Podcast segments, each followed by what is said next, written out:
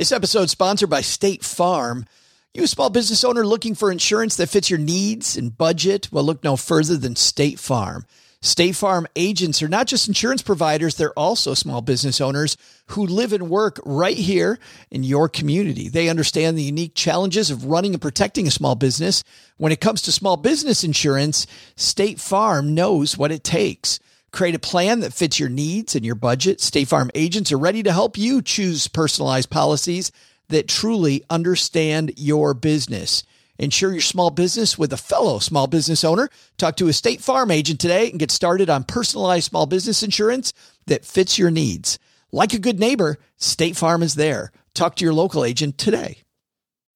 When you need mealtime inspiration, it's worth shopping Kroger, where you'll find over 30,000 mouthwatering choices that excite your inner foodie. And no matter what tasty choice you make, you'll enjoy our everyday low prices, plus extra ways to save, like digital coupons worth over $600 each week. You can also save up to $1 off per gallon at the pump with fuel points. More savings and more inspiring flavors make shopping Kroger worth it every time. Kroger, fresh for everyone. Fuel restrictions apply. You heard of this thing, the eight minute abs? Yeah, sure. Eight minute abs. Yeah, the uh, exercise video. Uh-huh. Yeah, well, this is going to blow that right out of the water. Listen to this seven minute abs.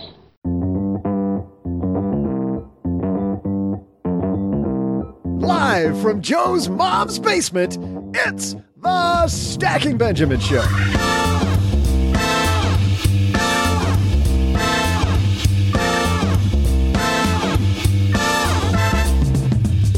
Joe's mom's neighbor, Doug, and today we'll learn how to achieve long term success while living a rich life with investor and author, certified financial planner Eric Brotman. Helping us with today's topic, we also welcome the Taylor Swift of this podcast, Len Penzo. What did you think I was going to say? Afford anything's Paula Pant? Yeah, I mean, yeah, she's here too. Great news. But that's not all. Halfway through the show, I'll share some incredibly friendly trivia. And now, a guy who's the Ross to my Joey, it's Joe Saul-Sehy. I lost the storyline there somewhere, Doug. Does that mean we're in love? Are we dating? Is there what's what's going on? No, Ross and Joey have a they're like frenemies. Ah, Really? yes. It's the way I always viewed them, which is, you know, just like you and I. It could probably be true. Happy Friday. I want to be Chandler, but I think I'm Joey. he he knows which million dollar an episode star he is. Yeah. We've we've got a fantastic show for you today because we are talking about Taylor Swift everybody. It's going to be great and of course we thought of Taylor Swift and we immediately thought we got to have this guy back. The guy from the Don't Retire Graduate podcast, which he graduated from, mm-hmm. Mr. Eric Brotman's here. How are you, dude?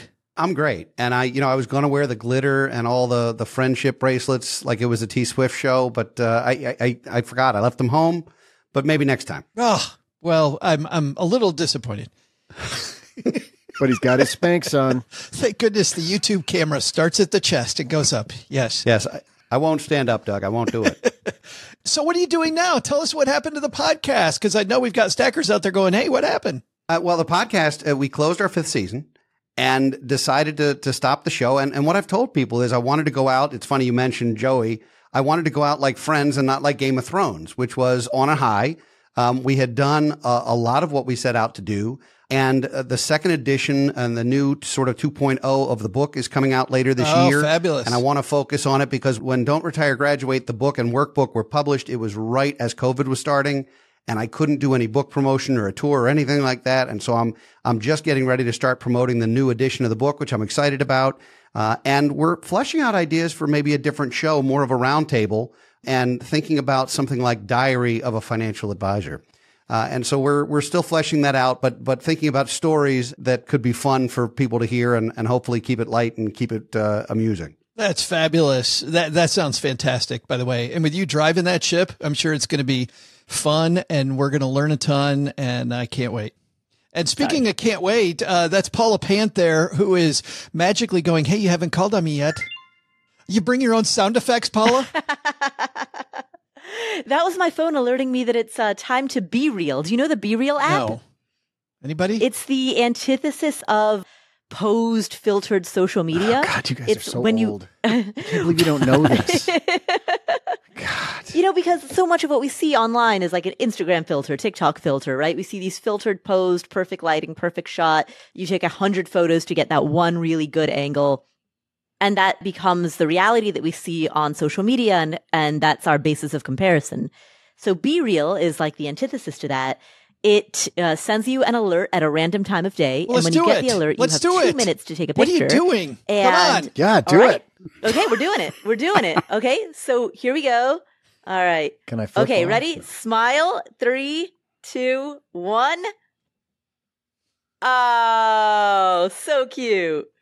All right. Oh. You are now all on the B reel. I will make sure that uh, I share that with you so you can put it in the basement if you. Uh, And that ends this episode of Stacking Benjamins. Thanks for coming, everybody. We Oh. made our social media mark. I'm sure that we're going viral.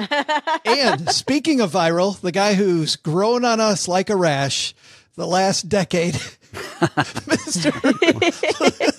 Mr. Len Penzo's here. Tough crowd. How are you, man? You know what? I've been busy. I, I was just, I've been interviewing uh, seven CEOs. I was trying to figure out their secret to Yeah? success. And you know what's really amazing is they all told me the same thing. Oh, Wow. and what was it? What are you doing in my house? wow. Well, that's uh, probably not. I'm still. I need. I need the Joe, how, crickets. Joe, Like how long you're is all- this Nope, episode? not that one. yes, apparently Okay, too good. long, Eric. It's too long because he got that in. Yes. Do you guys actually want to hear Len's next joke? No. No. Yeah. No, I do. Play it. Yes. Okay. Okay. Len, tell us another one. This episode sponsored by State Farm. You, a small business owner looking for insurance that fits your needs and budget? Well, look no further than State Farm. State Farm agents are not just insurance providers, they're also small business owners who live and work right here in your community. They understand the unique challenges of running and protecting a small business. When it comes to small business insurance, State Farm knows what it takes. Create a plan that fits your needs and your budget. State Farm agents are ready to help you choose personalized policies that truly understand your business. Insure your small business with a fellow small business owner. Talk to a State Farm agent today and get started on personalized small business insurance that fits your needs. Like a good neighbor, State Farm is there. Talk to your local agent today. Oh, oh, oh my god. You must oh. have an, you must have another killing one me. like that, Lion. You must have another. You want to hear another? Yeah. And now a word from our sponsors at Betterment. Do you want your money to dream big? Do you want your money to be a total self starter? Are you annoyed that your money doesn't work hard enough? Well, don't worry. Betterment is here to help. Betterment's the automated investing and savings app that makes your money hustle. Their automated technology is built to help maximize returns, meaning when you invest with Betterment, your money can auto adjust as you get closer to your goal, rebalance if your portfolio gets too far out of line, and your dividends are automatically reinvested. That can increase the potential for compound returns. In other words, your money's breaking a sweat while you can be breaking bread. You'll never picture your money in the same way again. Betterment, the automated investing and savings app that makes your money hustle. Visit betterment.com to get started. Investing involves risk, performance is not guaranteed. Oh Stop it! Stop it! Oh my god! How come you didn't tell that one Man, first? you're incorrigible. Oh, Eric Brotman's here, Len Penzo, Paula Pant, neighbor Doug. We're talking Taylor Swift today, so let's go.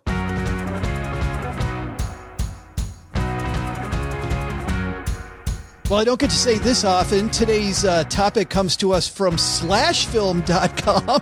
Len, I can't remember the last time I said our topic for the roundtable, financial planning serious roundtable, comes from Slashfilm. I never even heard of that site, but yes, it was a, a great site, actually.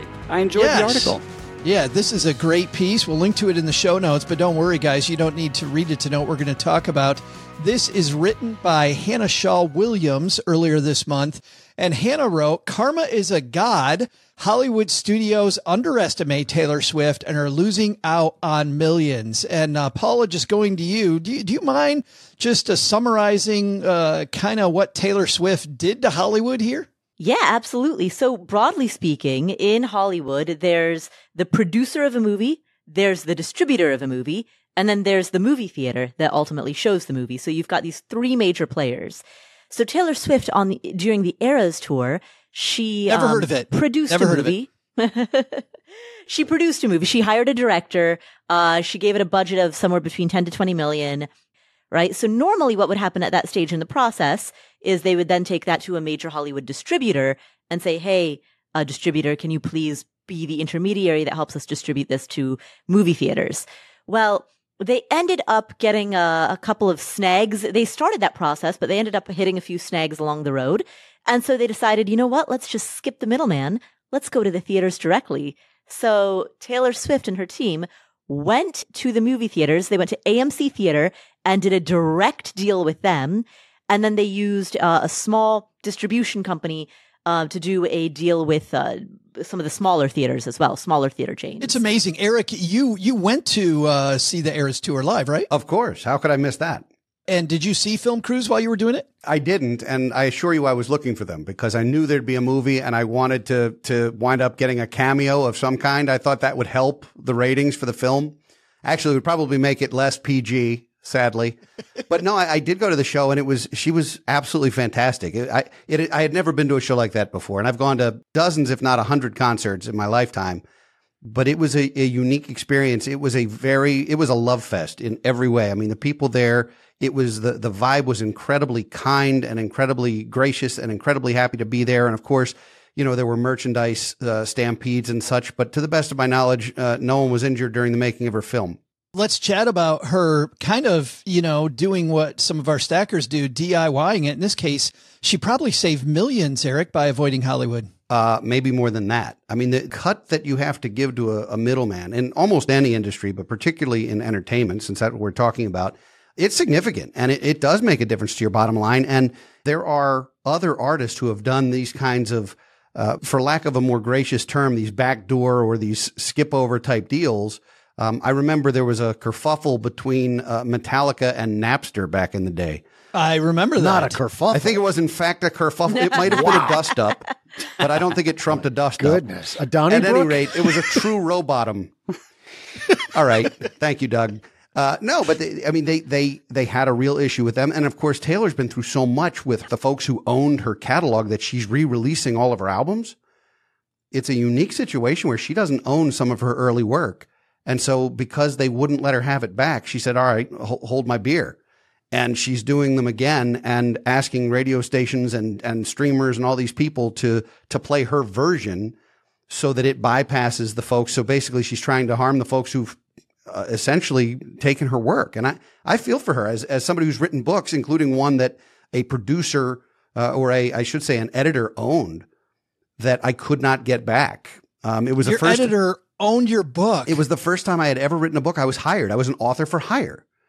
Uh, and this was 15, 20 years ago, but I, I wrote a book. I was very proud of it. I was very excited about it. And it was just in time for the global financial crisis.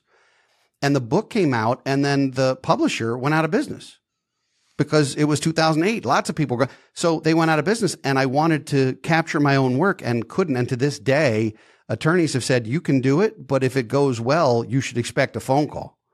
And so I just said, to heck with it. I'll start over and do something different. But Did you contact the editor and say, "Hey, can I have my?" absolutely, Editor was like, "No." Editor was nowhere to be found.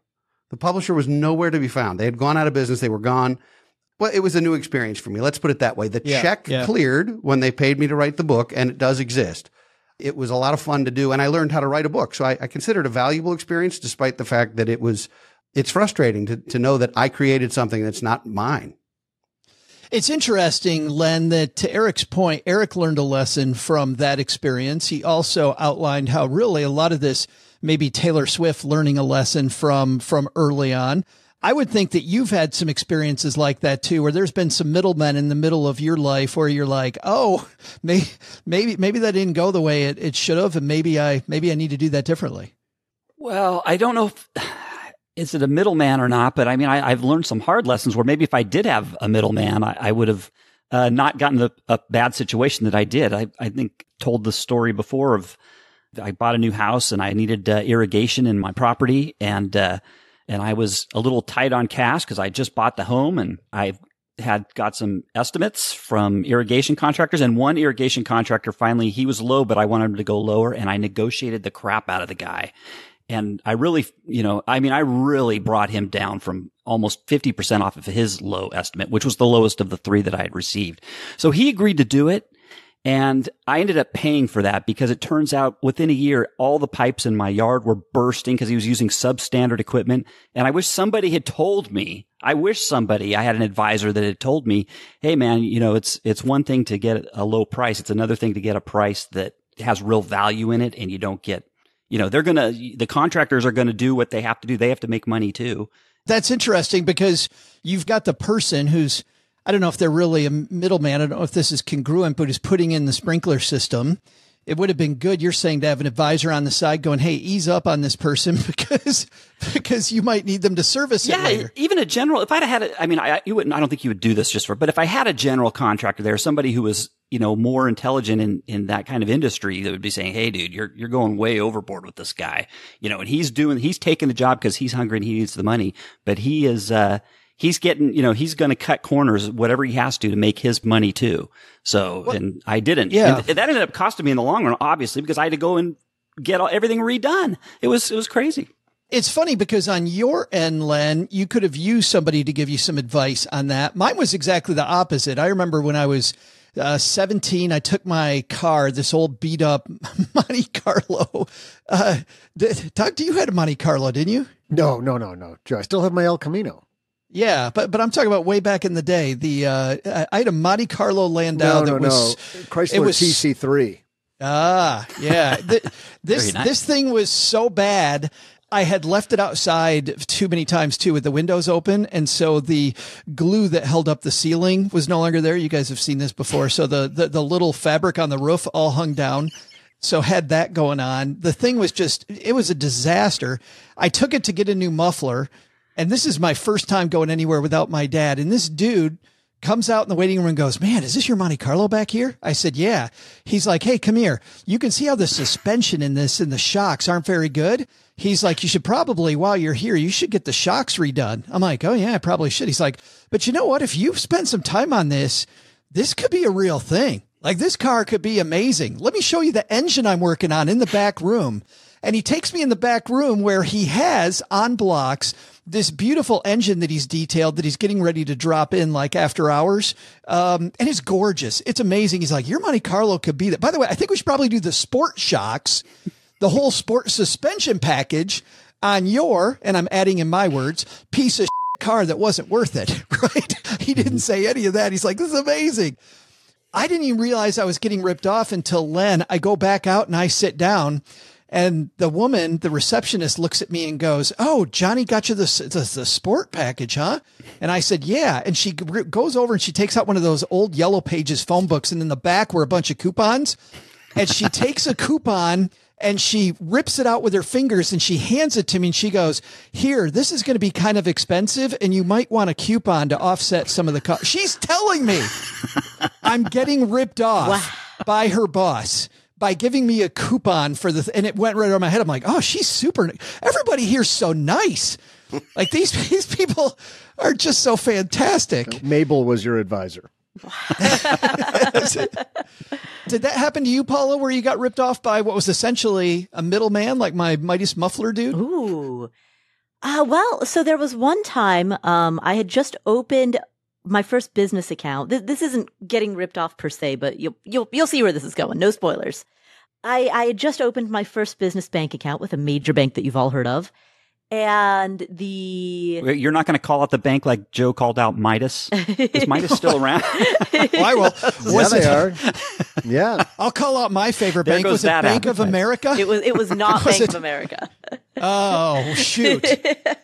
Wells Fargo. It may or may not have been Wells Fargo. I will neither confirm nor deny that one. We knew it was one out of the Yeah. two. It had to be. So I had just opened an account with them for some, uh, God knows why. I was, when you're young, you do dumb things. One of the, the people who work there said, Hey, let's, uh, can we have, let's have a meeting sometime. I'd love to talk to you about your business. And, you know, for me being in my like mid twenties with nothing better to do with my time, I was like, sure. Ooh, fancy business meeting. I'm going to a business meeting with a bank, you know? With my bank. Yes, with my bank. And so, like, we go to the Starbucks across the street. She's asking me all kinds of questions about my quote unquote business, which at this point is just me forming an entity so that I can write freelance articles for about.com, right?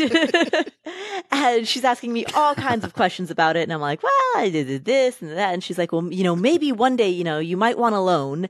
And, uh, when you, you know, when you're ready to, to put in that loan application for a business loan, it's going to look really good if you have a credit card from this bank. And so she convinced me to open up a credit card. So it's not getting ripped off per se. There was no cash out of pocket. Look, Paula, she was going to open one up for you whether you said yes Yeah. or not. It was Wells Fargo. She's probably going to open three. Right. but what, what Yeah. annoyed me about it was that that was back in the heyday. I don't know if y'all remember this, but back then there was this very popular travel hack where you could use the miles to fly to South America and they counted Easter Island as part of South America, even though it's like very far away. So you could fly all the way to Easter Island for like not very many miles. And it was a hugely popular travel hack, but like back in the day, this is like 12, you know, a million years ago, 12 to 14 years ago. And I remember at that time, I decided not to do it because I was so worried about like, I don't want to impact my credit by opening up a new card and getting a book.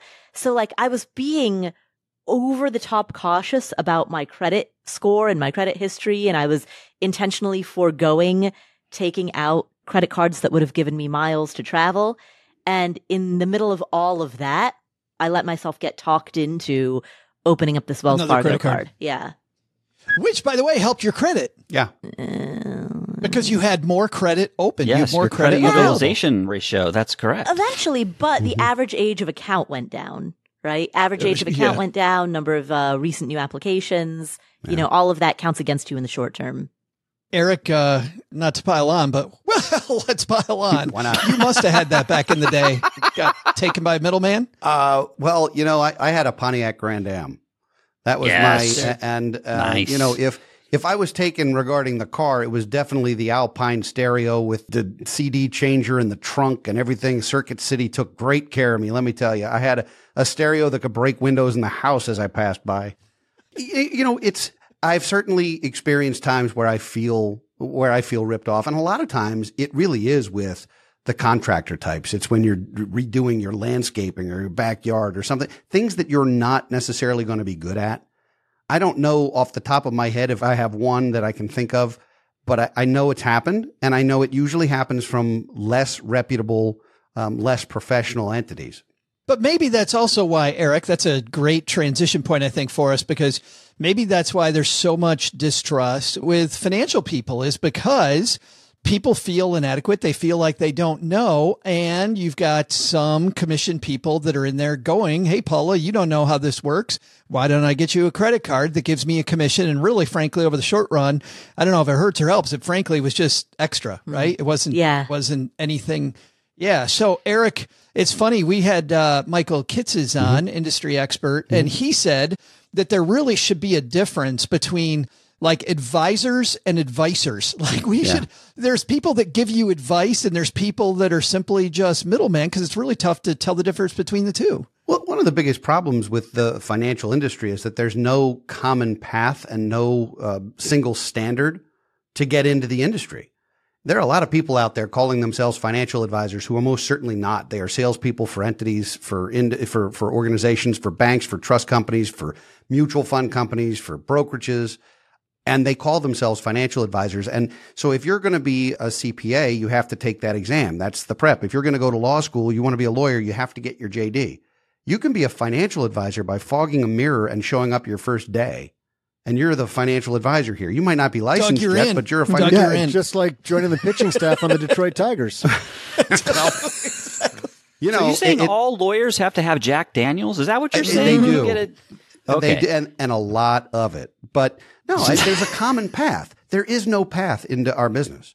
And consumers have no idea the difference between a CFP practitioner and some other designations, some of which take years of study and some of which are uh, a certificate you can earn by sitting in a room for four hours.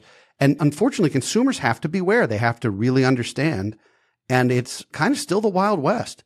You know, we see all the time. I can't tell you how often, Joe, I see somebody comes into our office who, who has 20 annuity contracts and, and life insurance policies Oh. that somebody has sold them over the course of five, ten years.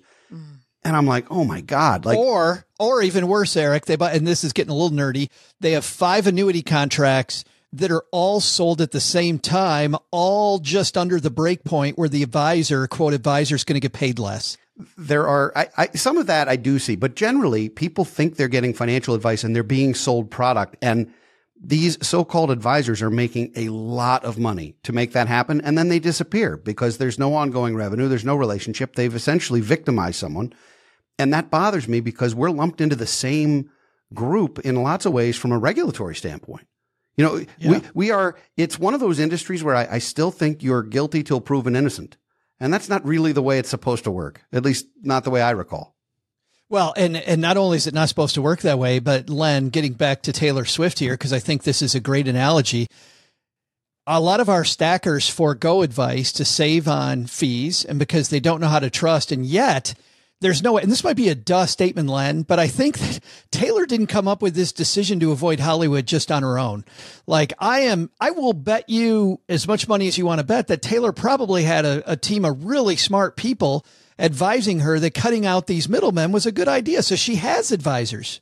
somebody that wealthy, I mean, has to have. I mean, she has probably has an army. And in, in the article I was reading, I mean, her even her father and her mother are both. Uh, at least her father was definitely, I think, in that realm of business, and I'm sure he was totally aware of that little loophole or whatever that she came up with to exploit the laws that are out there right now. So, um, yeah, I mean it's nice to have an army of advisors, but again, she can afford it. And she's so wealthy. The fact is, frankly, she can afford getting bad advice. She's so wealthy. She has so much wealth. It really doesn't matter, does it? I mean, for us on the margin where we're, you know, where we don't, we're not as wealthy as her. I mean, it's important to make sure you get what you pay for. Her with her army, I, I don't think it, it matters quite as much, although she uh, clearly got some great advice with the movie thing.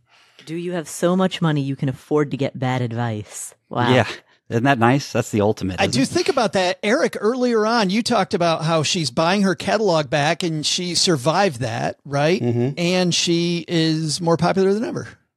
she has created a connection. She's created a, a community that all businesses try to do, and she's succeeded at it. You know, the, the, her fan club is not like other fan clubs. I mean, I know there's a Bruce Springsteen fan club out there and there's a Metallica fan club or whatever. They're like second only behind the stacker community. Uh, You're right. It's very similar to your audience. But she's created a community. And if she says, please go out and buy a red bathing suit, people will go out and buy a red bathing suit. You, you don't have that kind of pull, Joe. Doug's wearing his now. Doug, Doug does, but you don't. But no, she literally could tell these people to do anything, and I believe they would do it. And so when she says, "Please go," essentially, please go spend potentially more money on this album that you already have. It's got a few extra songs on it. That's a bonus. Or please just use this on your streaming because it benefits me, and people want to help her. They literally, despite the fact that she, I believe, is about to be a billionaire if she isn't already, people like her and they want to help her anyway. That's an amazing thing. It is an amazing thing. And I go back to what Len's talking about, though, Paula. And I think that sure, Taylor's got enough money where she can get bad advice. But I think that those of us that are playing it much, much closer to the vest, like there's a time in my life where if I'd gotten some great advice, it would have solved. uh, I would have sped up my trajectory by five years, maybe six years, just by having better people in my corner. Yeah. You know, I don't know if there's ever a time in your life that you can afford to get bad advice, no matter how much or how little you have. Because to your point, Joe, if you have a very small amount of money, then you do not have the margin to make mistakes.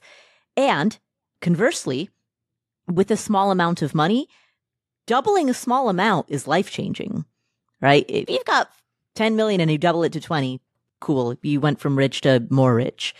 But if you've got 10,000 and you double it, uh, your net worth is 10,000 and you double it to 20, that, that's life changing, right? It completely changes the way you think, the way you see the world, the way you believe in yourself. I mean, so when you have very little money, you definitely do not have the margin to take bad advice. When you have a lot of money, you also really can't afford bad advice because you've got a lot of people who are depending on you at that point. You've got um, staff to pay, right? You've got a whole team and they have salaries and they have health insurance and they have retirement and you are responsible for that entire team. And just to take this Taylor Swift issue and really make that hit home, Paul, exactly what you're saying about close to the vest versus some of these very rich people. Doug, you found this. This is uh, comedian uh, Gary Gulman uh, talking about exactly, uh, Paula, what you're talking about right now. 20. That's right. It means nothing to him. Nothing. A 20 is more annoying to Bill Gates than a nickel is to us. Exponentially more annoying. Do you know what Bill Gates has to pull out of an old coat to feel like I did with a $20 bill? First of all, the idea that Bill Gates has an old coat is preposterous. This man doesn't have an. If he has an old coat, it can. All right, this is what Bill Gates has to find in an old coat to feel like I did with a $20 bill. Here comes the ratio. All right, $20 is to my net worth. Let's use the median net worth for a man my age in this country, which is $100,000, and seems high. All right, $20 is to $100,000 as X is to 59 billion. Cross multiply and solve for X. he has to reach in and pull out, I kid you not, a $12 million bill. So clearly, Bill Gates can afford some bad, uh, some some bad advice. Well, Joe, in fairness, Bill Gates can because people with real wealth maybe can afford a mistake, but you know who can't is folks like professional athletes who aren't necessarily high net worth, but do have sudden wealth and sudden income, who often have the worst advisors and the worst hangers on and the worst middlemen you can fathom and often wind up broke. I mean, people who, who, who make eight figures, some of them wind up with nothing because they're getting horrendous advice from people who are sort of in the friends and family category. I, I think it's also like lottery winners who wind up, they wind up bankrupt because they don't have the right team in place to grow into that. And so bad advice, I think, is real dangerous, especially if you're not, if it's not what you do. I mean, for, for some, if, if I were to suddenly find $12 million in my coat, which would be wonderful, I'm hoping I didn't wear a coat today, but if I did, and there were $12 million in it, because of, of what I do, I would know what to do with it. But in most cases, eh, someone with sudden wealth who doesn't do this for a living is going to make terrible mistakes. And if they don't have the right advisors already and they think the one they've been using is ready to handle that, they might not be. I'm super excited. We're going to start diving into how we solve that because none of us are Taylor Swift yet, but we're all working on it. I mean, L- Len is an engineer. Mm-hmm. Maybe you can, you can help us with kind of a process on decision making. Eric, with your background as a CFP, and Paula, we're going to talk about Paula as somebody who the fire movement really. I mean, you've been you've been in two of the fire movement movies, I think, at least two. Yes. We're going to talk about Paula gets lots of advice, and yet the fire movement, the fire movement kind of goes, advice, we don't want them. We're going to talk about that all in the second half of this conversation. But before that, we got something far, far more important than any of that, don't we? because we have this amazing competition going on between our three contributors on Fridays, uh, Len Penzo, Paula Pant, and our own OG, who, Eric, you are OG today. Congratulations. I feel like OG today. Thank you. And that means that you get some good news and some bad news. Which one would you like first? I always prefer the bad news first. Well, the bad news is, even though you've won the last two years in a row, you are not winning this particular competition. Now, good news is you've sped up and now you are in a tie for second with Len Penzo, who I believe Len is, Len, you're the two time champion before OG was the two time champion. And the woman who hasn't won in at least four years, and I don't think she's ever won, is, is, is Paula's in first with 12 while Len and OG have 11. what the hell's what? going on, Paula? Len, I think if we work together, we, we might have a chance. You're telling me, Eric, I haven't won in so long. I can't remember the last time. I would like you to refer to me as OG, at least during the trivia portion of the oh, show. Oh, sorry, OG. Yeah, yeah. Well, the good news is, is Len, you get to go last this time, which you've been pining for because Yeah, I'm excited. OG is our I'm current excited. reigning champion, so he goes in the middle. Paula's going to have to guess first. That's a rarity. But for all that, we need to know our trivia questions. So, what do we got for him today, Doug? Hey everybody, I'm Joe's mom's neighbor, Doug. You know, the 90s were a golden era for sitcoms. Some of my favorites Home Improvement, Wings, Drew Carey Show, Blossom. You were a, many you were a shows of the huge Blossom decade- fan. Duh, who wasn't? Hey, look, many shows of the decade, like Roseanne and Seinfeld, they centered around a comedian's real life or their stand up act, instantly launching the title character into superstardom. Other shows helped launch the careers of actors who were unknown at the time, like, you know, ER's George Clooney. I say this with an unblemished record of staunch heterosexuality. That man is foxy. One sitcom that famously launched a cast of undiscovered talent was Friends. Debuting on this day in 1994, it has since become one of the most watched sitcoms of all time, earning Warner Brothers an astounding 1 billion each year in syndication. Wow. Wow. Wow! Imagine if my El Camino had a resale value like that. I could never part with her, though. I don't, I don't care what the value is. Anyway, today's trivia question is the six cast members all earned the same number of Benjamins for season one. Season one. So, how much did each of the six main cast members cha-ching for the show's entire first season? I'll be right back with the answer after I finish writing this pilot about living next to Joe's mom. It's probably going to end up being a whodunit.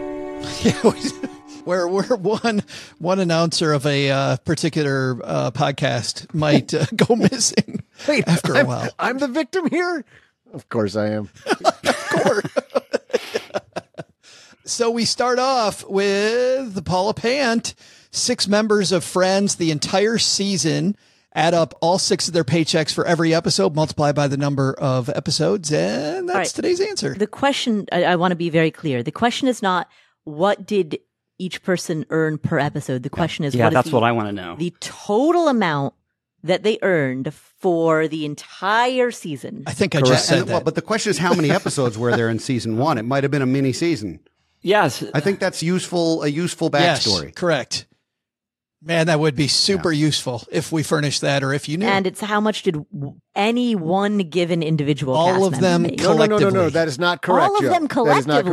correct. Each Oh, individual, I thought they all, any one one. individual. They all Sorry, the same. they it's all one. earned the same amount. Okay. So if you added up Yeah. everything they earned for each episode by the end of that season, how much did they make? Okay, cool. Cross multiply and solve for X. Right. Cross multiply, solve for X. Okay, so let me think through this. Let's see. I'm sure it takes maybe a couple weeks to make a show. What was minimum Pay wage for in labor, and they 1992? got to do the. that doesn't even. they got to do some promos. They're previously unknown. Who was known from that cast before Friends? Any of them? I think um I don't uh, think Courteney any- Cox was Yeah. probably the Oh, biggest no, name. no, no, who's Matt Yeah. Blanc Courteney was Cox Joey. was. He no, known too, he wasn't was pretty unknown. Courteney Cox had been in the Bruce Springsteen video before. yeah, Yeah, yeah, but nobody knew that. Mm. That was a that was after the fact, right? Yeah, That, that that was the same person. You mean? What I mean is, I don't think that wasn't a trivia question until she got onto Friends, right? Right. No, that's right. fair. Okay, so I'm gonna assume they made five thousand per episode times ten episodes. So I'm gonna say fifty thousand. Fifty thousand dollars. Interesting. I actually also wrote down 5,000 per episode, but I think there were either 22 or 26 in the first season. Ooh, Uh, and so I'm going to go with 26 times five, which in my head is $130,000.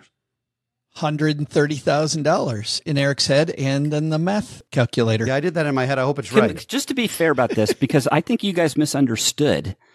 Maybe I shouldn't say this. Don't you have to multiply times the number? No, it's the six it- cast mes- It's members just as well. One. No, the answer we're looking for It's is each. It's just one cast member. for the total. So of what the did one cast yes. me- member make in one season? Season Yes. one. Yeah, Yeah. I think Len's in trouble because he listened to me But that's good. and not Doug, which is weird. good yeah, 'cause- it's weird that I just said that Because out I loud. could pull into a tie Listen, with Paula. So so Eric is guessing twenty six episodes, which Half a I- year. times I- which I- five thousand Which I think that's what it used to be. It used to be twenty six. I mean, nowadays these shows only have like ten episodes. It seems like. Some of them have six. I just got done watching the show Doug recommended called Fisk, which is Australian, and that was six episodes. What? that's a rom. Okay, that's so a, what's the highest? That's a, a, a rom com, Joe. It's very much like Flight of the Conchords kind of kind of uh, comedy. Very like they're playing it completely straight, and it's hilarious. Got it. Yeah. All right. So what's the highest number? Highest number is 130,000. And Paula's was what? 50. 50. 5,000 seems just really, I mean, that seems really absolutely low. I think 26 episodes is correct, though. I think it, back then, because one of my favorite comedies is King of Queens. I love King of Queens.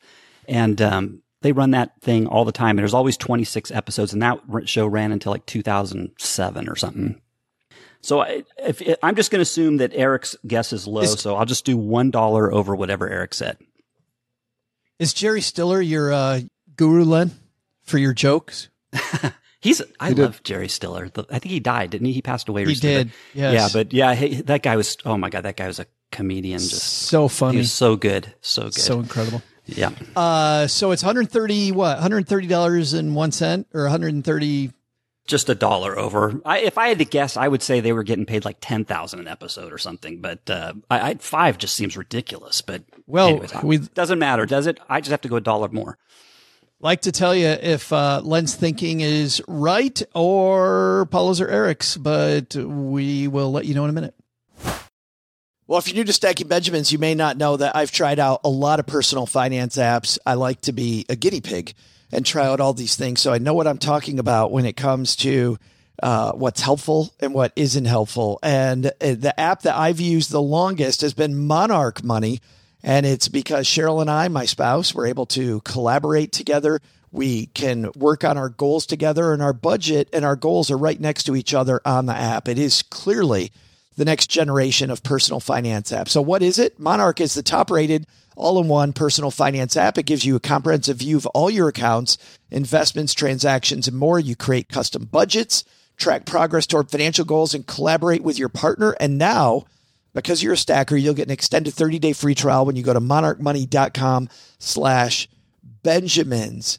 I love the fact that we get to collaborate. I love the fact that it's customizable. And I also love that it's this ad-free privacy you can trust. They never sell your data to third parties or show you ads. After trying out Monarch myself, I totally get why it's the top rated personal finance app. And right now, because you're a stacker, you're going to get an extended 30 day free trial to try it out like I try out many different apps. And this one was sticky for me because, well, you'll see when you try out the 30 day free trial. Go to monarchmoney.com slash Benjamins. That's M O N A R C H M O N E Y dot com slash Benjamins for your extended 30 day free trial. Hey, Stackers, is Military Appreciation Month. You know what that means. We are recognizing all of our stackers in the audience my good friend Nords, Doug Nordman, who uh, some of you may know, he is a writer in personal finance. He's a guy I'd like to do a shout out to. He is such a giving member of the FIRE community, the Financial Independence Retire Early community. Uh, Nords will do anything for you. It's just, I think some of that comes from his time on a submarine, like my nephew Colin, who's on a submarine right now, and all the work that uh, he did there. Just a super giving member of the community. And you know what? Navy Federal Credit Union wants to celebrate their members who go above and beyond, not this month, but every month. Navy Federal offers members only exclusive rates, discounts, and tools to empower their members and help them reach their goals. Here's one of their offers in honor of Military Appreciation Month. Join and get $50 when you open a credit card. Of course, you want to have your whole debt strategy planned out, don't you? Don't just go open a credit card willy nilly, as mom says. Uh, here's a disclaimer you got to join and open your membership savings account between May 1st and May 31st. So get on it, stackers.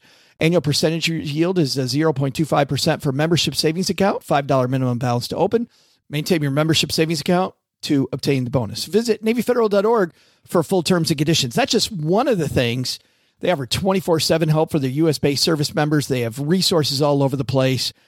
Head to Navy Federal org for full terms, conditions, and other offers. Navy Federal is insured by NCUA, equal housing lender.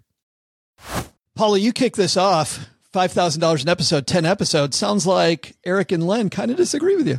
Yeah, you know, uh, so in upon further reflection, I stand by my guess of 5,000 per episode, but I think Eric and Len are right that there are probably more episodes in season 1. The good news is, Eric, uh, Len left you with all the downside halfway to Paula's answer. Mm-hmm. So you're you, you, got a shot. You feeling good? I, I, think yes. My my wife contributes more to the syndication royalties of Friends than any human on the planet. By the way, um, Friends is on in our house, so help me. I think all day. I don't Can know she how. quote it? I, oh my God. She, every episode. It's an absurdity. That's my daughter's the same. My daughter loves that show.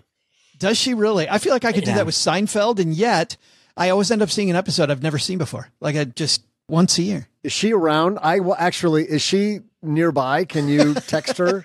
Uh, she is not here. I am, I am at my office and she is not at the office. yeah, do it because I don't think If she's for going to get it. curiosity's sake. But, but see, but now if she knew, We should do that. Well, your answers are locked in. Oh, mine's locked and I know, but I think she would Google it. So I'd rather hear it from you and then, All right. then I'll question. Yeah, it. sounds good. Send her the text, and then during you know you'll get the answer during the second half of the show, and then at the end we'll All right, reveal. I, I will do that. I will do that right now. She'll be thrilled to know that she's being discussed on this show. Yes. Which, by the way, I'm only being paid five thousand for this episode, right? as I try to move on, uh, Len, you've got uh, thirty thousand and one dollar, one hundred thirty thousand and one dollars. I, you know what? I, I was feeling really good a second ago, but now I just remembered something. Usually, first seasons, I remember Friends was like a, you know, first seasons are they they give you only a like limited number of mid-season episodes. replacements because something got canceled. Yeah, Right. And now I think I just freaking screwed up. Is what yeah, I I, think probably I got just the win, did. is what you're saying. Yeah, I, I should have guessed 13 or 12 episodes because it was when it first comes on. I bet it was a mid-season replacement. I just See, my up. thinking when I guessed 10 episodes was that I figured that for the very first season, they would want the, they would want to commit to producing enough episodes that they could see whether or not this show would be a success, but, you know, no more, no less. So if you have fewer than 10, if you've got like three episodes, it's too soon to say. 10 is enough to give you some good data. Beyond that, 15, 20, 25. Now you're making a financial commitment to something that's not tested. So that was that was my thinking at the time that I initially said 10 episodes. But of course, in retrospect, the 90s were a different time. Holy crap. Where crap. we, you know, we had we had fewer Did you learn shows. this at Columbia? I need a more comfortable chair. If if we keep this conversation going, it's going to be next Friday's episode. I, I'm going to be speaking of being committed to something you didn't sign up for. Yeah, right. Man, Doug, give us an answer, please. Hey there, stackers. I'm aspiring actor and eventual hit TV series creator, Joe's mom's neighbor, Doug. At the height of the show's popularity, Friends drew an incredible 52.5 million viewers. That's slightly more people than have watched my oil change tutorials on YouTube. By the time the show peaked, each of the actors in the ensemble's core cast were making a million dollars an episode after famously negotiating contracts that paid them all equally. But today's trivia question was how much did each of the six main cast members earn for the show's first season? Well, I can answer this question right off the bat, guys. Season one of Friends had 24 episodes, Ooh, all right. Close. Close. Oh, that's good. and each actor took home. Well, I'm not going to tell you just yet. What I will tell you is that Paula's guess was off by $490,000. Eric's guess was off by $410,000. Len was off by just 409 because each actor took home $22,500 per episode for Wow. a total of $540,000 for the entire season, Wow. which means Len is our winner. Okay, Len, I'm impressed. My wife said 500k. Oh, Okay. wow. She was 500k. So I think OG should get the point on account of Meredith's text. if you're Len, I'm sorry, but I think this should count. I phoned a friend. Here's what if she doesn't listen to the show, Eric, you just tell her it won the game for you and you're no, good. it didn't. But she doesn't would- know that. No, I'm saying she doesn't know that. Come on. Yeah, no, but th- but if if I lie to her, this would be the first episode of your show she listens to, and I can't let that last happen. one you're ever There on. It goes. Uh-uh, no, can't let that happen. And I was trying to get your wife as a listener there too. Well, Listen. and she might be now. Now that she knows we're talking about Friends and Taylor Swift. there it is. You know what? This season's going to come down to just like a basketball game or a football game that's really tight. Whoever has the last, Last shot. whoever guesses last in the last version is going to win. possession That's, that's how this is going to end up. Yep, it's a Being that possession OG game. is now in sole possession of last place, I would like to be referred to as Eric. The second half of this uh, Taylor Swift discussion is brought to you by depositaccounts.com. Eric, you know what goes on when you go to depositaccounts.com? I, I don't, Joe. Tell me. Oh, you find out that you can compare more than 275,000 deposit rates from over 11,000 banks and credit unions and do it for free. And I'm pulling this up a little bit before we record. So you want to go to depositaccounts.com, you guys. National average on a savings account right now as we record is 0.45. But the top 1% average, 4.78. So if you get one that's in the top 1%, much better off. CDs, a one year CD, national average 3.78. One year CD, the top 1% are paying 5.63%. Money markets, top 1%, 4.63. National average, 0.75. You know how I know that? I'm at depositaccounts.com. You could be too. How about that? Let try to hold a straight face. Perfect. Sorry. All right. Let's get back to Taylor Swift. I love this idea. I love case analysis. I think it's interesting watching some of these people that are in the media a lot that are in front of us watching it. Paula, I want to kick this off with you because of the fact that, as I mentioned before the break, you've been in a couple of the movies that are about the fire movement. Fire movement, well known for taking advisors and shoving them aside very well known. A lot of big names have said mm-hmm. you don't need advisors, and yet you don't even run your own company. You have, don't you have a separate CEO for your company? Oh, I used to. Not anymore. Not anymore. for afford anything? yes. I, I used to. I, I offered a CEO position to one of our former employees. Uh, I tried to, to promote from within. She had been with the company for six years. And so I was like, you know what? I want to be the content creator. I want to focus all of my time on being in front of the microphone, in front of the camera, or writing. Right. And so can you run this? Can you run the operations? Can you handle everything behind the scenes so that I can focus on being on stage, being in front of a camera, being in front of a microphone, yeah. you're writing at a keyboard, right? So that was my thought, be, trying to separate the maker from the manager. She left very shortly after that. She felt out of her depth. So now I'm the CEO again, the reluctant CEO of my own company. Well, I guess that's the key word then, Paula. That might be what I'm driving at then is, is, is frankly reluctant. Surrounding yourself with these people that supplement your ability to do what you do best, which I think is kind of the definition of an advisor, isn't it? Yeah. I mean, so I think advisor in the broadest term, I mean, a person who advises I like to think of it as your personal board of directors or just your personal trusted comrades. It can be friends. It can be, I mean, just anyone, anyone whom you think has good judgment and who serves as a sounding board. I think it's important not to constantly be going to the same people over and over, especially like just one or two, because then it can be echo chambery. Um, so I do think that you need some expanse. And when selecting advisors, look for people who have results that are similar to what you want to achieve. Be leery of taking advice from people who do not have the outcomes that you want. And that's true of all domains, not just business, but in relationships, in any facet of life, any vertical of life. And the other thing is remember that certain people are better at certain types of advice than others. You know, certain people are going to be really good at finance, but not so good at business per se. Some people are really good at marketing, but they're not that great at leading a team. So, you know, modulate. Yeah. Eric, it's interesting because you made the point before that anybody can call themselves a financial advisor. I, I want to know how you feel about this. I really like where Paul is starting from because instead of starting from where a lot of financial media does, we'll make sure they're a CFP, make sure they're a fiduciary, make sure, like these X boxes. Instead, start off with number one, are they going to think of them as somebody who's going to give you advice? who's going to be on your board, who might have your best interest in mind, and who also uh, has results like you want. Isn't that number one? And then we go, oh, make sure they're a CFP, make sure they're a fiduciary. Well, it's, it's a good point, but a hard thing to do because financial advisors are not allowed to tout results.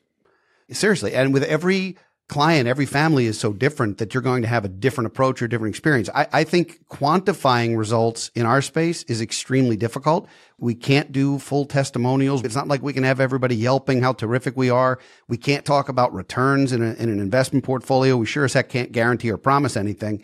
So it really, I think, comes down to stewardship and trust and trust but verify without question.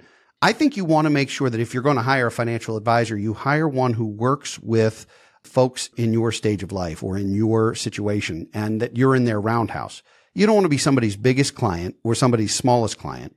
And I, I do think that that makes sense, but you're not going to know. Unfortunately, you can check a compliance record and see if they have complaints against them or, or criminal issues, but you really, unfortunately, it's hard to test results in our space. Now, if you're getting a recommendation from a friend or from a, a CPA or from some other advisor, presumably they're going to send you to somebody they have confidence in who has gotten results for them or for people they know.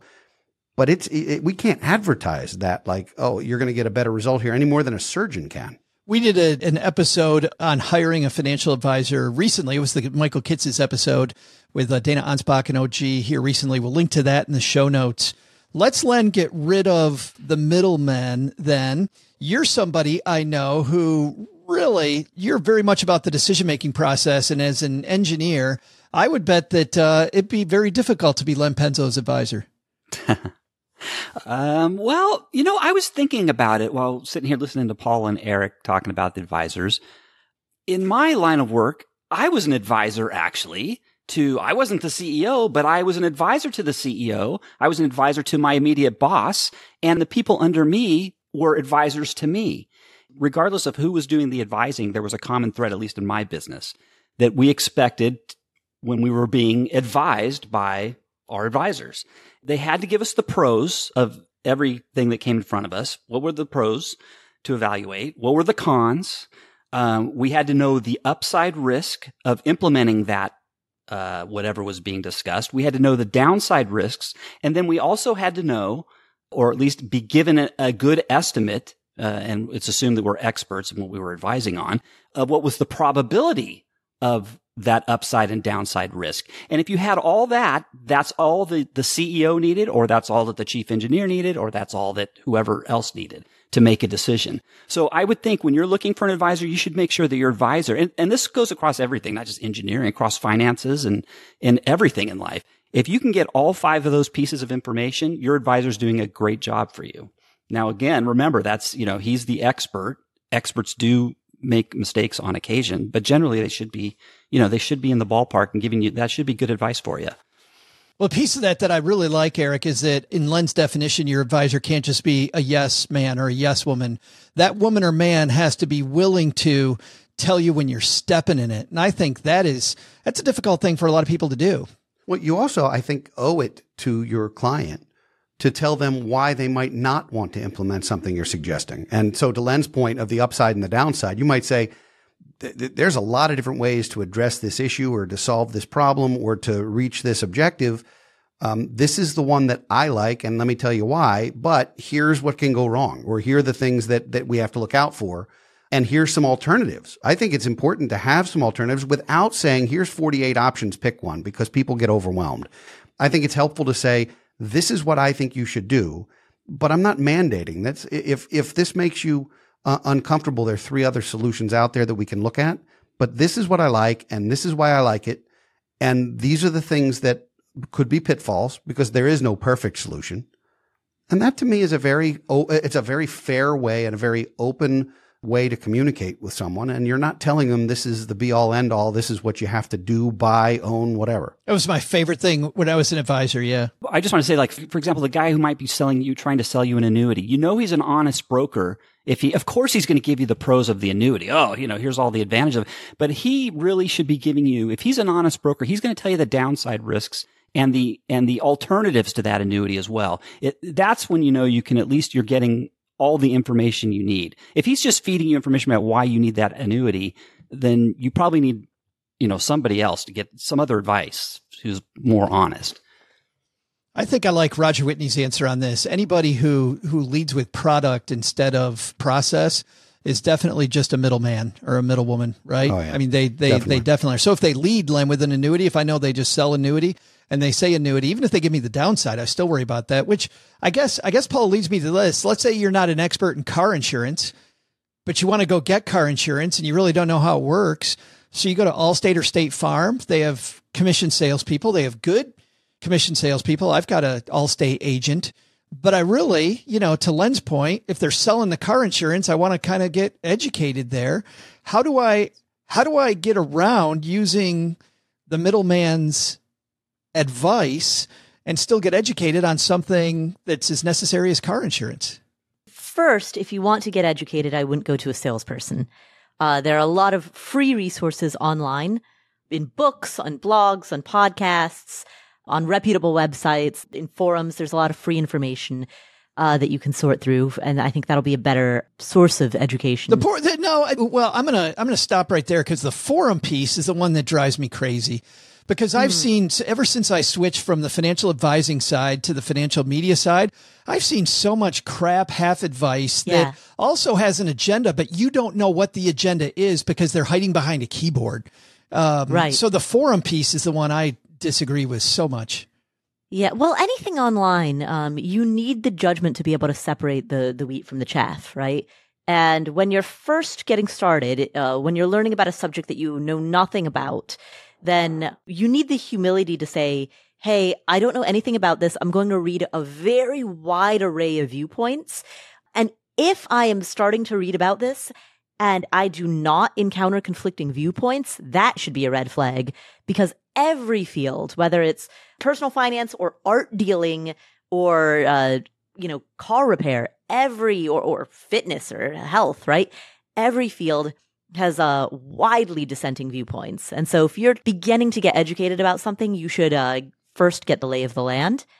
And that will give you at least a foundation for being able to um, to separate the wheat from the chaff again. Oh, the, the other thing though, Joe, to your direct question about what do you do if you talk to a, a salesperson directly, I would listen for what is it that they're saying that they will actually be accountable for versus what is it that they're saying that where they bear no accountability. What do you mean? And the, the example, it? yeah, go ahead. The example I'm thinking about in my head is a mortgage broker, right? The time that I was buying my condo, he worked specifically for this building, blah, blah, blah. And he was like, oh, you know, you got to get in now because the values in this building, the condo values in this building, they're only going to go up. And I'm like, you have no skin in the game. If your statement is correct, cool. But if it is incorrect, you're not actually the person who suffers because you're a mortgage broker. You've collected your commission and you're done. So you have no accountability to the statement that you've just made. I like Paula's point there.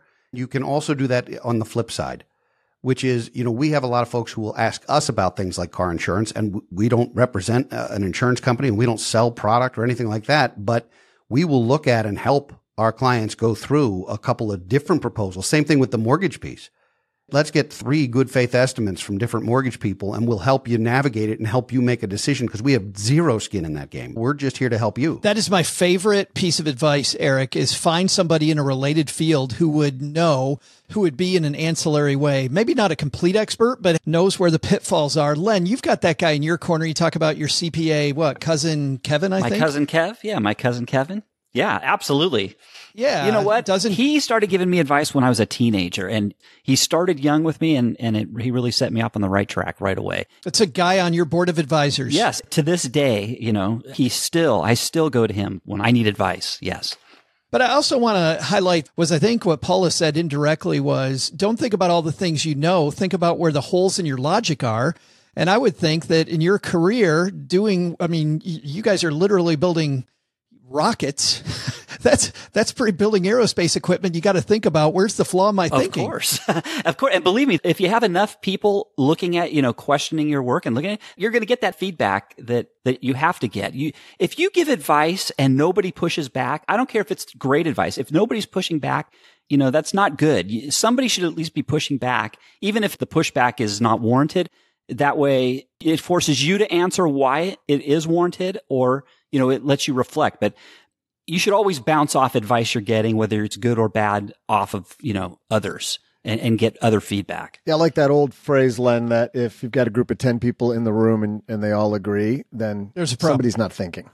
Yeah, that's right. It, well, and that's right. And that's how we used to do it too. It's like somebody had to push back, even if just to play devil's advocate, somebody had to do it because you're getting nothing done if all 10 people are nodding their head because you don't know you, have got to be forced into some sort of reflection on the advice you're being given. I thought you meant you get to that. We get 10 people room together and all just nod our head. Like that sounds like corporate America right there, Len. well, actually, it is in a lot of places. Not where I work, but yes, it is in a lot of places. Eric, I want to end this with you because looking at the different areas of financial planning, I know that there's some areas where the whole DIY getting no advice at all. What's an area of financial planning where too way too many people are doing it themselves and they probably need an advisor in their corner? I think on the legal and estate piece, when you start talking about, um, I, I, think the two things people shouldn't do themselves ever are uh, draft their will with some online tool because that is a very complicated area and it's not to yeah. be done simply. Yeah. And I would also say I wouldn't do your own taxes because I do think having a second set of, of eyes on those kinds of things can help you and having a professional can help you. There is nothing that we do as financial advisors that is building rockets or sending men to the moon. There isn't. And there's nothing we do that, that people can't do for themselves.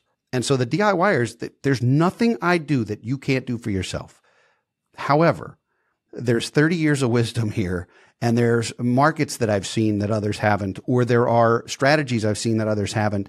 And just having somebody to bounce off of, I think is useful. So, you know, we'll engage somebody, Joe, on a, a flat fee basis that has nothing to do with product. We'll talk about the analysis, the recommendations, and then if they want to do it themselves and implement themselves, go do it.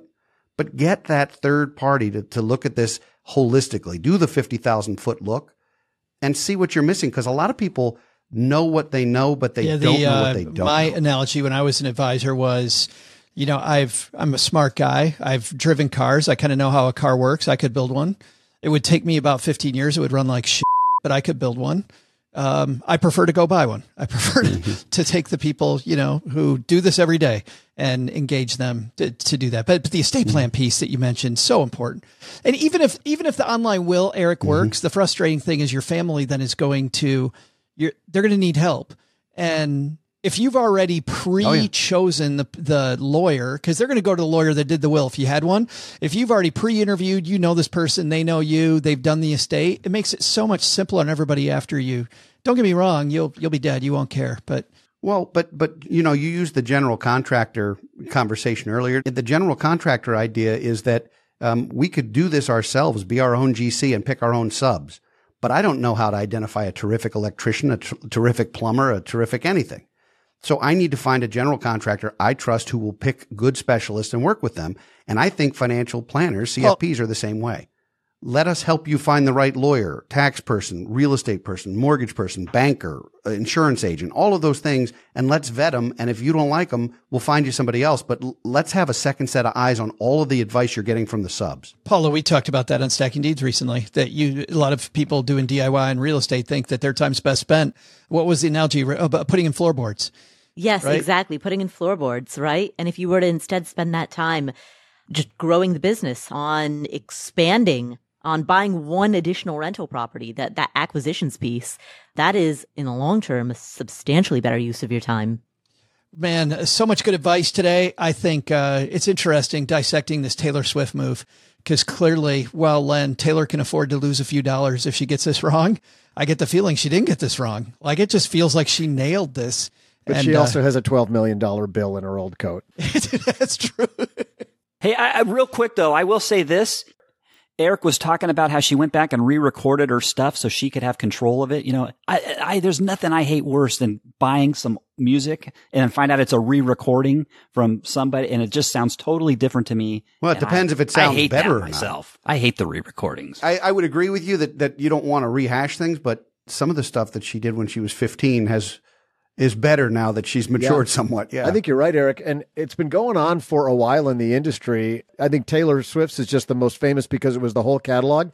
But Len, if you hear Pour Some Sugar on Me now, anytime in like the last five to eight years, you heard a re recorded version and you cannot tell. Is that right? Yeah. I don't know. I yeah. heard it oh, live yeah. at okay. Wrigley Field last July, and it did not sound pre-recorded. It sucked. No, it's good. No, it, sucked. Def Leppard was good. Motley Crue, for the record, can no longer play, but Def Leppard was terrific. Right. I'm just saying that, like, Len, I know what you mean. You hear a re-recorded version, and you can tell their voice sounds different. Yeah, there's right. something maybe overproduced right. about the instruments or something. But but that's an example of a song that they had to recreate in order to capture the revenue from it, their biggest hit or one of their biggest hits. And it's mm-hmm. very hard to distinguish the difference. But I'm with you, Eric. I love her re recorded stuff. I think her voice has a lot more depth to it now. She is definitely going to hear this show. Of course. She's definitely going to Of listen to this.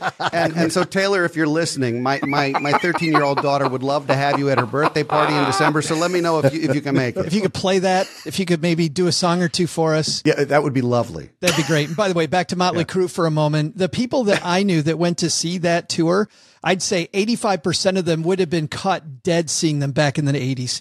And now they're like, it's so cool that I'm here. But back in the day, Well- they would have never, never done that. Listen, I have the 80s ticket stubs and I had the 80s haircut, and you may not have a photo. Under any circumstances. I think that's a weird enough place to leave Anybody this. else notice Paula's conspicuously quiet as soon as we started talking about this pop culture stuff? Paula, tell us, tell us about Motley Crue, Paula. Uh, it's spelled C R U E. Oh, Actually, nice. it's I, do know that. The U has an umlaut, though. So it's a- Umlaut. It's a, different That's true. Yeah, yes. C R U umlaut. umlaut E. Yeah. Hmm? Okay, can I do the credits now or something, Please, Joe? God. Doug, get us out. Of, Well, wait a minute. Before we do that, we got to find out what these wonderful people are doing. We'll Oh, have our guest of honor go last. Mr. Penzo, what's happening at lenpenzo.com? I don't know. It's the same old stuff. Come on over. Come on over. You know what? Come on over anyways because I need the I need the ad revenue. I just come over and click on about ten oh, ads, and then I'm retired now, and the extra revenue would help. lenpenzo.com. Click on three ads and then leave, and that's all I ask. Thank you. We're going to recommend that uh, Len gets himself a marketing advisor. Len And let me tell you right now, there's plenty of ads on the front page, so you can't miss. so you just just try it. Len, Len, I, I have literally heard you talk about uh, lenpenzo.com for years, and that is the first thing you've said that makes me want to go to your website. I thought you were my friend. I thought you were my friend. The honesty is refreshing. Len, is there any ad space available? Because I'm looking to buy some ad space, and if that's going to draw a good Well, I'll have to see if I can fit. I really, there's hardly any room for any anything else. But I can try and squeeze something in, Eric. Eric, after all the Cialis ads that he's got on there, well, there's there's a segue in there somewhere, Joe. yes, it's a nice, big, long segue. Paula, what's going on? Len, Len, I'm on your website right now. I'm on your website. I don't see. Oh, there's an ad. Oh, it's a Sephora. Of course, because it's targeting Oh targeting God, me. there's another one. Oh God, there's another one. Wow, there are a lot of It's ads on targeted here. just for you. Click, wow. click on two, okay, Paula. clicking. I'm clicking on it. There we go. The real estate ones, I get the most money, I think. So click on the real estate ad. He's like, Wow. Len's just given up. He's not speaking of middlemen, I think that's why I don't do banner advertising. But thank you for Holy thank cow, you for right there. reinforcing my, my business decision. yes. All right, uh, Len, I just clicked on one of your banners. Paula, so how's how's your integrity, Paula? Well, we have started a, a YouTube channel, and we, I think, don't actually have ads running on most of our videos. I'm not sure if we have ads running on any of them. If we do, it's only a few. So, for an ad-free experience, come to the Afford Anything YouTube channel. YouTube.com slash afford anything. I, uh, asterisk, I think mostly ad-free experience, but I need to verify that. Well, I think mostly ad-free. I don't know how we got off on this ad thing. Eric, thanks for hanging out with us, man. Oh, my pleasure. In fact, for the right money, I would get a stacking Benjamins tattoo on my back. So just let me know if you know I'm I'm- I'm available for advertising, and the billboard's growing by the year. Call me, Eric, for the price sheet. I'll I'll tell you exactly. perfect. If That's people want to contact you or your team, how do we find you? Uh, our website is bfgfa.com. And you can also go to brotmanmedia.com and check out all of our books and resources and courses and, and lots of personal financial literacy information that is, I believe, ad free as well. It, that's bfgfa.com. FA. BFGFA.com. Super. You know what? We'll link to that. We'll link to everything that you guys talked about. And uh, we'll link to, directly to Len's ads and our show notes. That's Actually, you need a middleman, and that would be me. I don't get paid unless you've. And I'm not sure that Len learned the point of today's show, but uh, Doug, save us, man. Uh, what are our takeaways today? I'll give it a shot, Joe. First, take some advice from Eric Brotman and Company. Don't confuse advice givers with middlemen.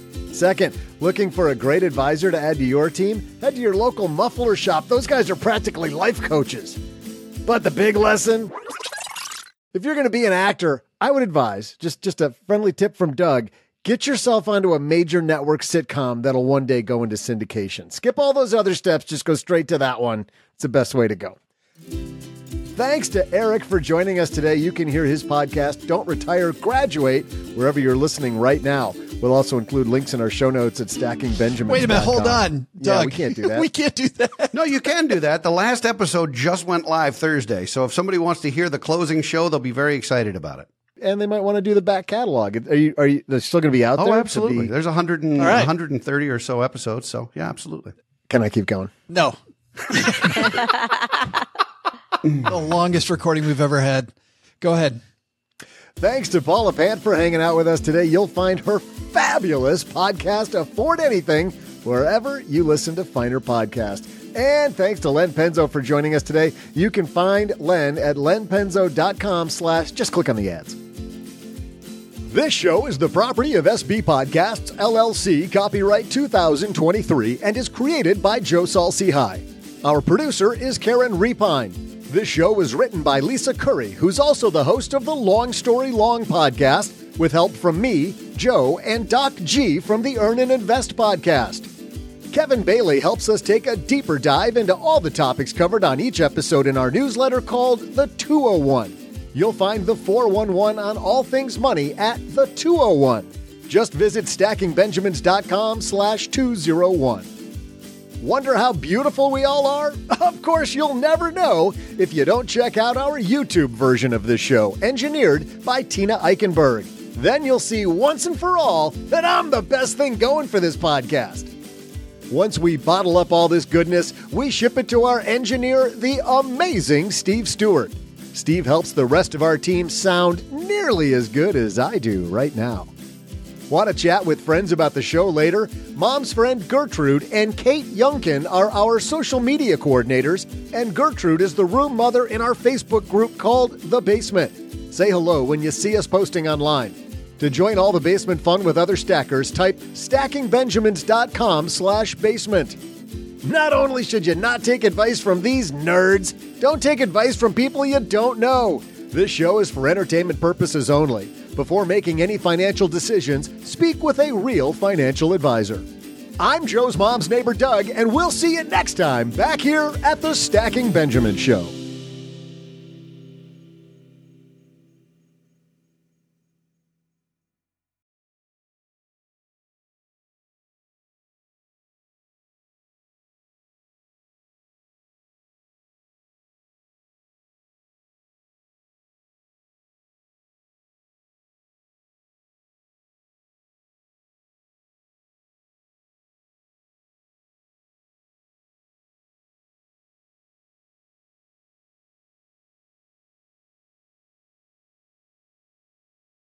We would be called FT, Full time? fucking talent. like, you know, all the producers and the directors, they're just like, oh, God, fucking talent. Like, they hate us. Do you like it, Paula, when because you have a meeting uh, with uh, Westwood One? I can't stop calling Westwood One all the time, like like uh, I do. I love meeting with Teresa, Ter- our friend Teresa Gage, because she makes sure she always refers to us as talent. You know, when I'm meeting with other talent, I'm like, wait a minute, she's including me in It's talent. pejorative in the industry. You just should know that, Joe. She's putting lipstick on that bulldog. Don't tell me that, because for me, that's good. No, no, no. that's fantastic. That's that is uh, when I meet with other assholes who think they're hot. Is that what that truly means? That's Is what that, that it? means. Then, uh, God, Doug, you must be talent. yes. Nice save. That's Mr. Talent to you. That's right. if you're going to go, Eric, you might as well just start digging. Uh, yeah, go I'm, I'm ready. Well, Stackers, the show is over, but the party is just beginning here. You know why? Because it's Military Appreciation Month, and we are giving out shout outs to all of our friends who have served in the military. And let's point uh, the finger right here at our good friend OG, who spent time in the military. And of course, we know what a giver he is, even when he pretends like he's being uh, Mr. Surly. Navy Federal offers member only exclusive rates, discounts, and tools to empower their members to help them reach their goals.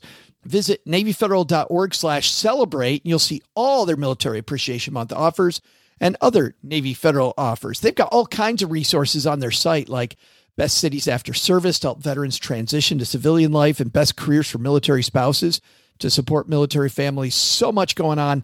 Just head over to NavyFederal.org slash celebrate and take a look at all the Military Appreciation Month offers and their usual offers. Navy Federal, our members are the mission. Navy Federal is insured by NCUA, Equal Housing Lender.